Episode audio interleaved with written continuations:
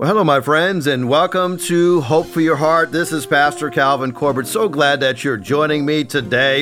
And I'm going to do a several part message on this subject.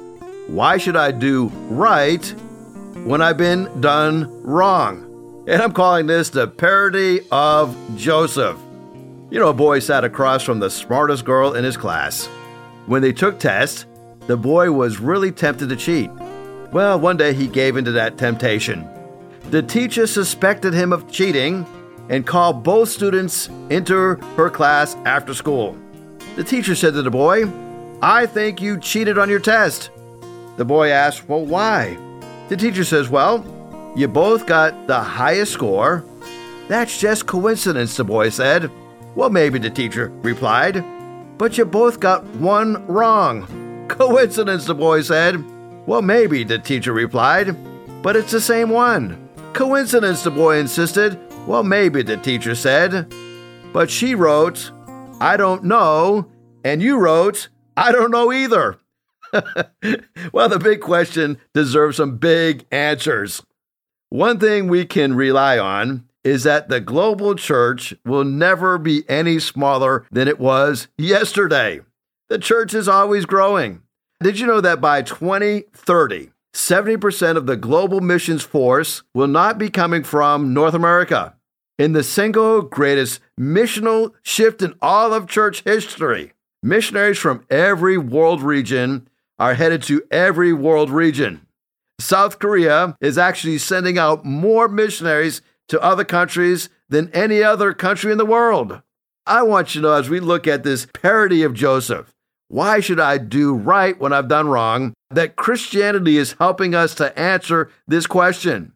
You know, in the last six years, the global church has witnessed more than 1.5 million new church plants, with more than 250 million people coming to Christ. That's just in the last six years.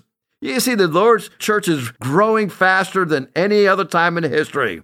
One of the measures of the global growth of the church is that we are able to discover firsthand a doubling of the size of churches from over 1 billion to more than 2 billion in our generation. Now, this is amazing when you think about it. I know that we can get discouraged when we're thinking about what's happening in the United States. But our, our measurement for success, it should be how much we fulfill the Great Commission.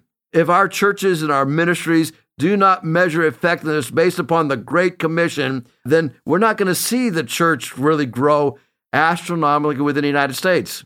Churches in the United States are growing, and I'm going to put my church in this one too, right?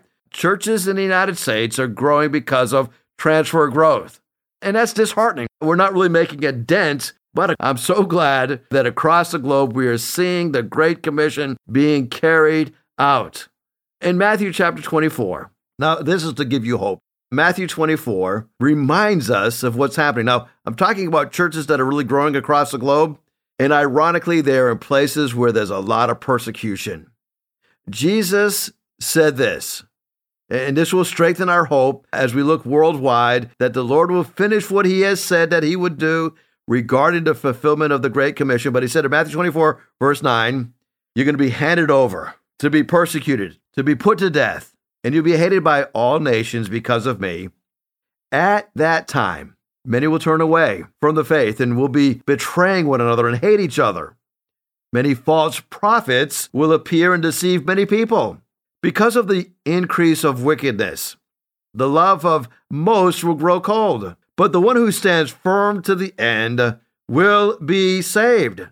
And then, verse 14 in this gospel of the kingdom will be preached in the whole world as a testimony to all nations, and then the end will come.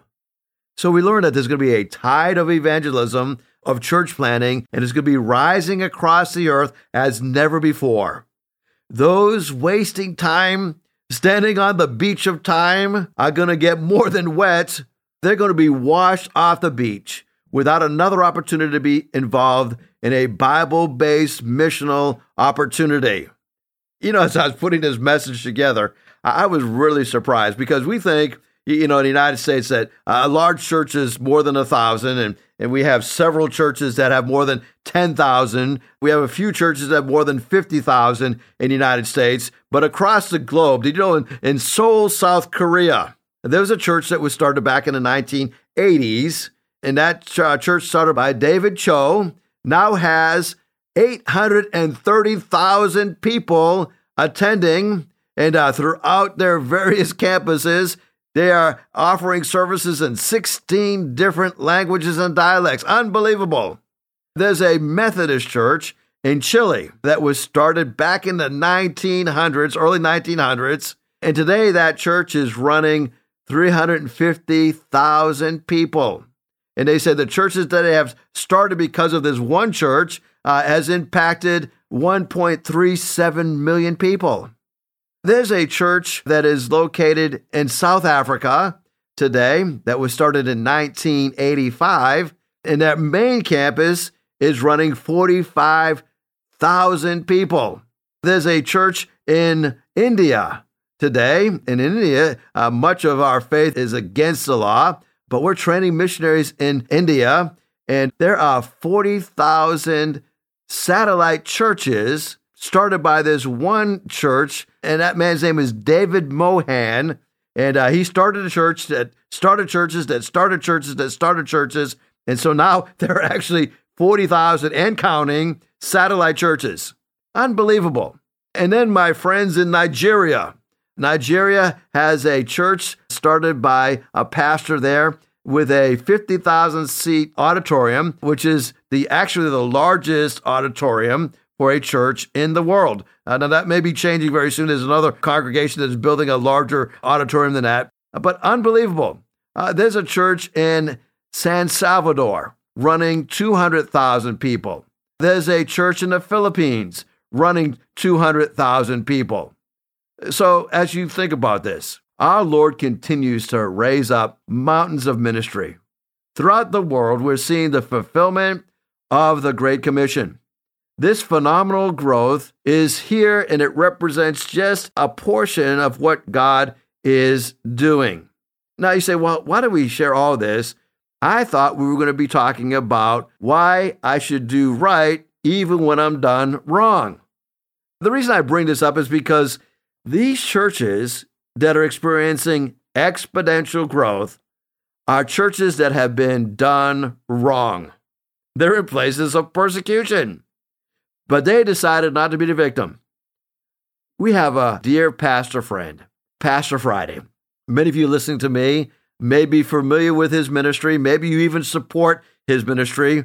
Hickory Ridge Community Church is actually kind of like the clearinghouse for his ministry. So when you support his ministry, if you're sending money in, it comes to us and, and we wire it over to him once a month. And uh, he's doing an amazing job. Not long ago, we decided that we would pray for his church because they were going through a time of severe persecution. And so I actually put Pastor Friday on a conference call, put him on the speakerphone so that he could join us for this prayer meeting. And I asked him now, now, Pastor Friday, how would you like us to specifically pray for you and your congregation? And now, what he said shocked me because I was thinking he's going to say, well, why don't you pray that some of this persecution will die down and that, that we can experience peace and there'll be no conflict and there'll be no persecution? And uh, just pray that God will hold back some of this persecution. That's kind of what I'd be praying if I was in a situation. But he didn't pray that. He didn't ask us to pray that. He said, Would you pray that the church will remain pure and strong during these times of persecution? You see, he knew something about persecution that I don't think we understand. When there's persecution that is facing the church, it's because God is getting ready to do his greatest work. That is how the church was birthed. That is how the church grows. So when we face people that have done us wrong, I want you to know we don't have to respond doing wrong. We can respond by doing right. You see, if we are interested in soul winning, then heaven is interested in our success. God's main purpose is winning the lost. And if we're going to be involved in winning the lost, you've got to be involved in overcoming temptation. In 1 John 2 15 to 17, Jesus says, Do not love the world or the things in the world.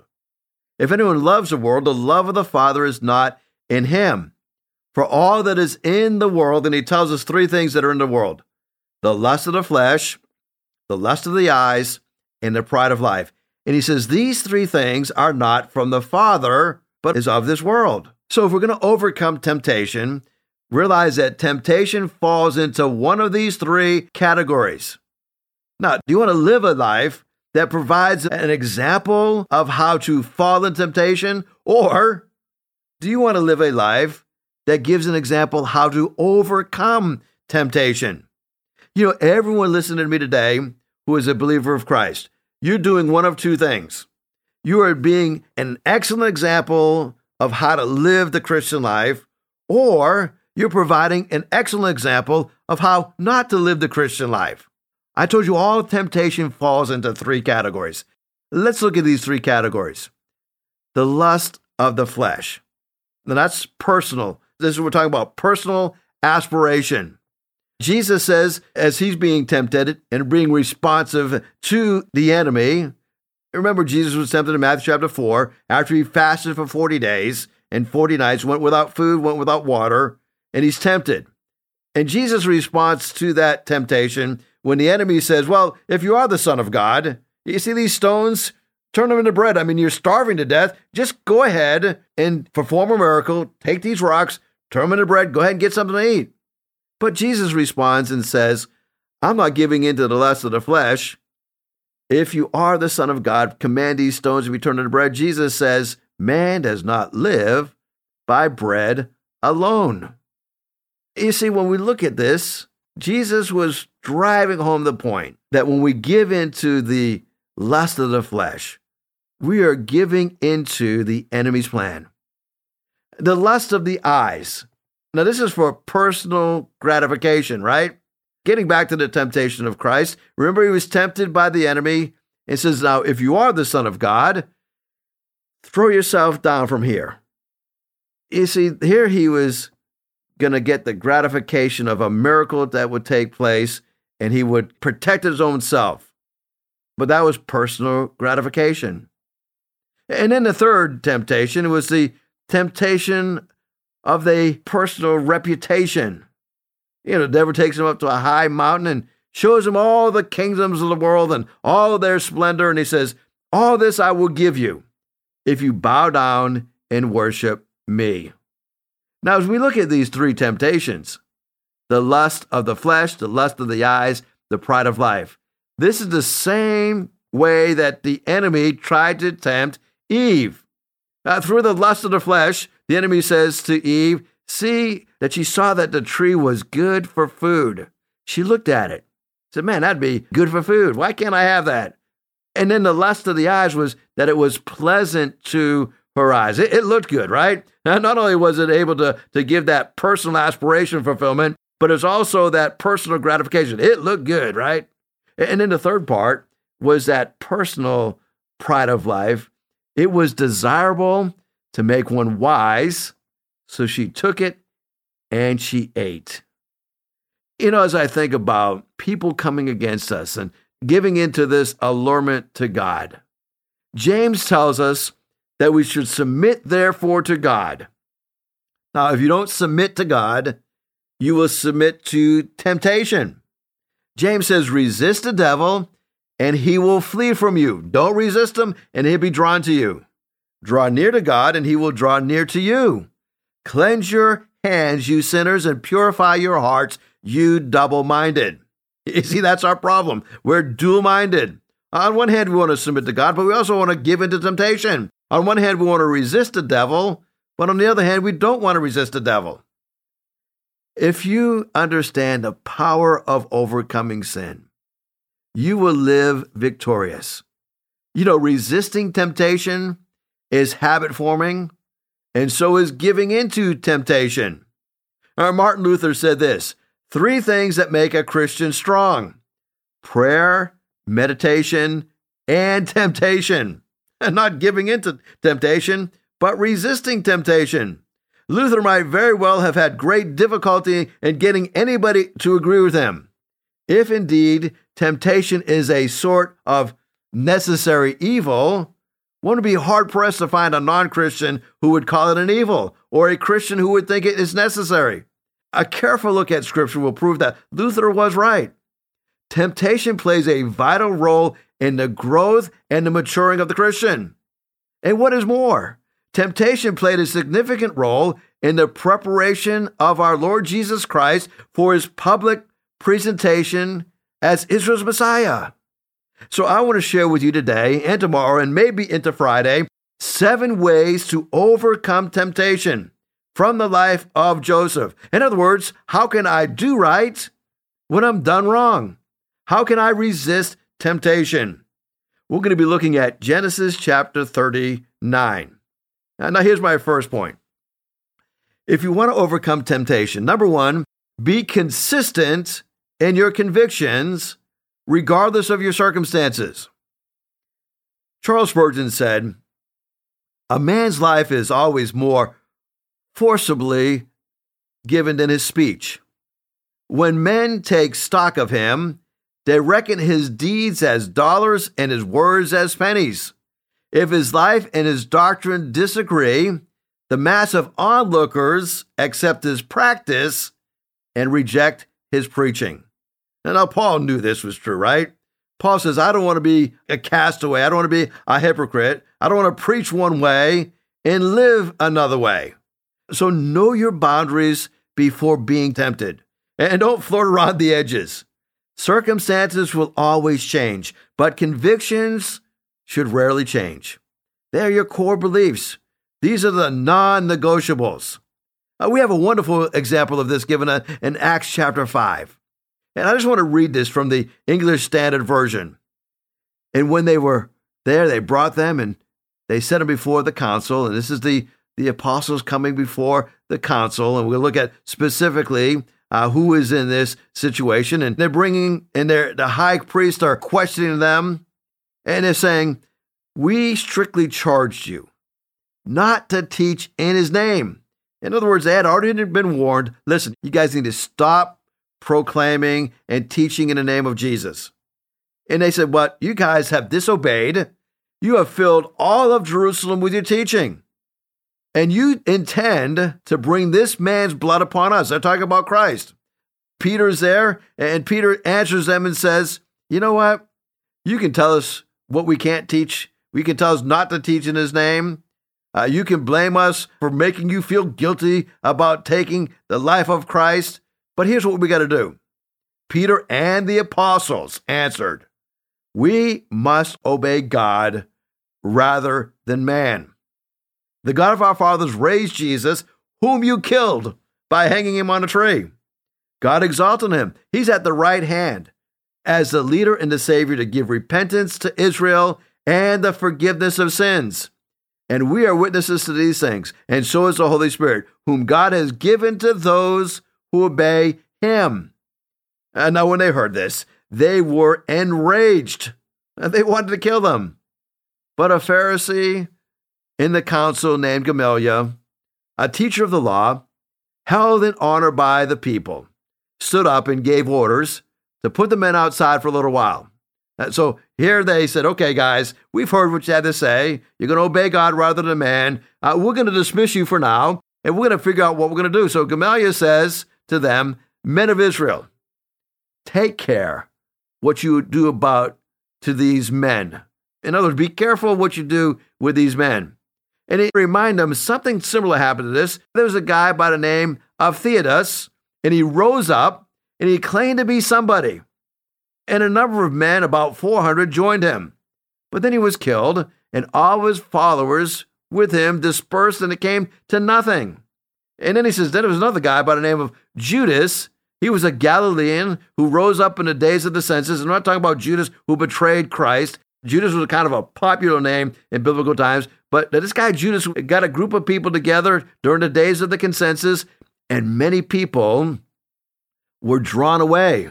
Many people went after him and went with him, but he too perished, and all who followed him scattered. So, in this present case, This is what I want to tell you keep away from these men, let them alone. If this plan that they're undertaking is of man, it's going to fall. But if it's of God, you're not going to be able to overthrow them. You might even be found opposing God. So they took his advice. And when they had called in the apostles, they beat them and they charged them not to speak in the name of Jesus, and then they let him go. And they left the presence of the council. Get this the apostles leave the council and they're rejoicing that they were counted worthy to suffer dishonor for the name of Christ. And it says every day they continued in the house, in the temple, and from house to house, and they didn't cease teaching and preaching that Christ is Jesus. So when temptation comes your way, realize that God's got a bigger picture and have those core convictions lined up. Know exactly what you believe. Be consistent with your conviction, regardless of what the circumstances may bring. Now, there's three times when temptation is most tempting. Number one is during stressful times. Number two is during successful times. And then number three is during safe times. Now, as we look at this opportunity, I think it kind of unfolds in the life of Joseph in Genesis chapter 39. Joseph was taken down to Egypt. Potiphar, an Egyptian who was one of Pharaoh's officials, the captain of the guard, brought him in from the Ishmaelites who had taken him there, but the Lord was with Joseph. Now, let me quickly give you the times of temptation. It was a stressful time for him. Verses 1 and 2 he's enslaved, he's imprisoned, and he's abandoned. He's also having times of success. When we look at verses 3 to 9, we just see that he's a nobody, but then he becomes a somebody. So he's tempted there. But then it's also during times of safety. In verses 6 and 7, you discover that the temptation's there, but now it's not, and he's he's passed the test, but yet it's still coming to temptation. So I want to encourage you today. Be consistent with your convictions, regardless of your circumstances. Number two, be truthful and not excuseful. Not a word. Now, as we look at this, we discover that Joseph is being honest about what is what he's facing.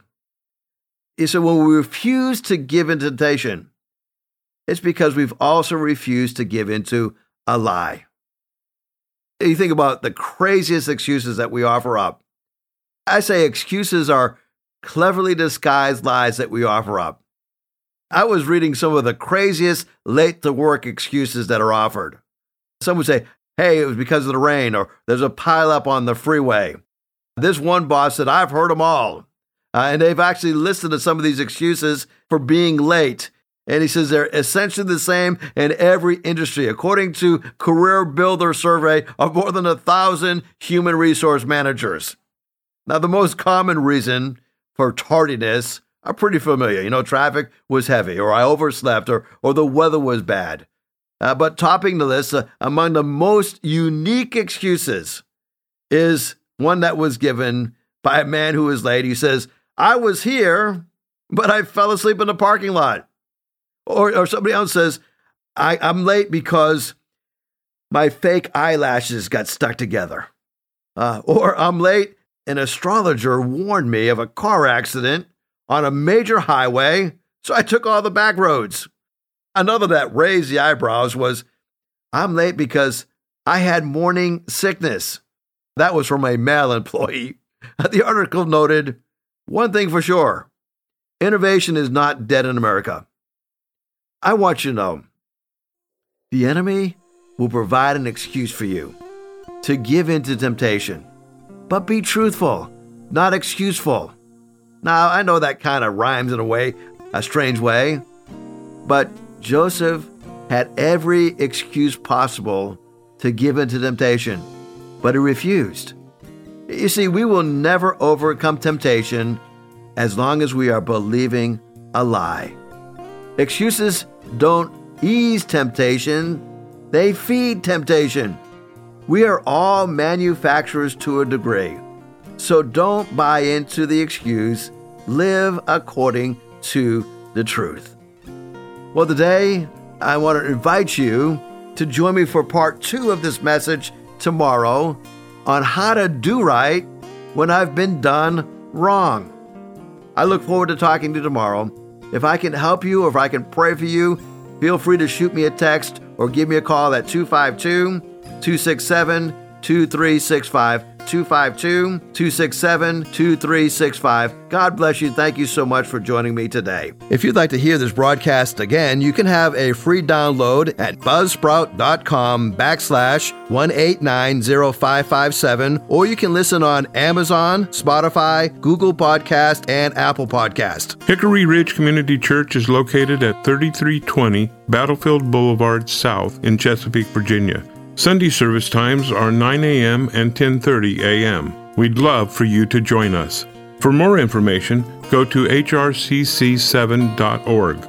And remember, no matter what you're going through, in Jesus Christ there is always hope for your heart.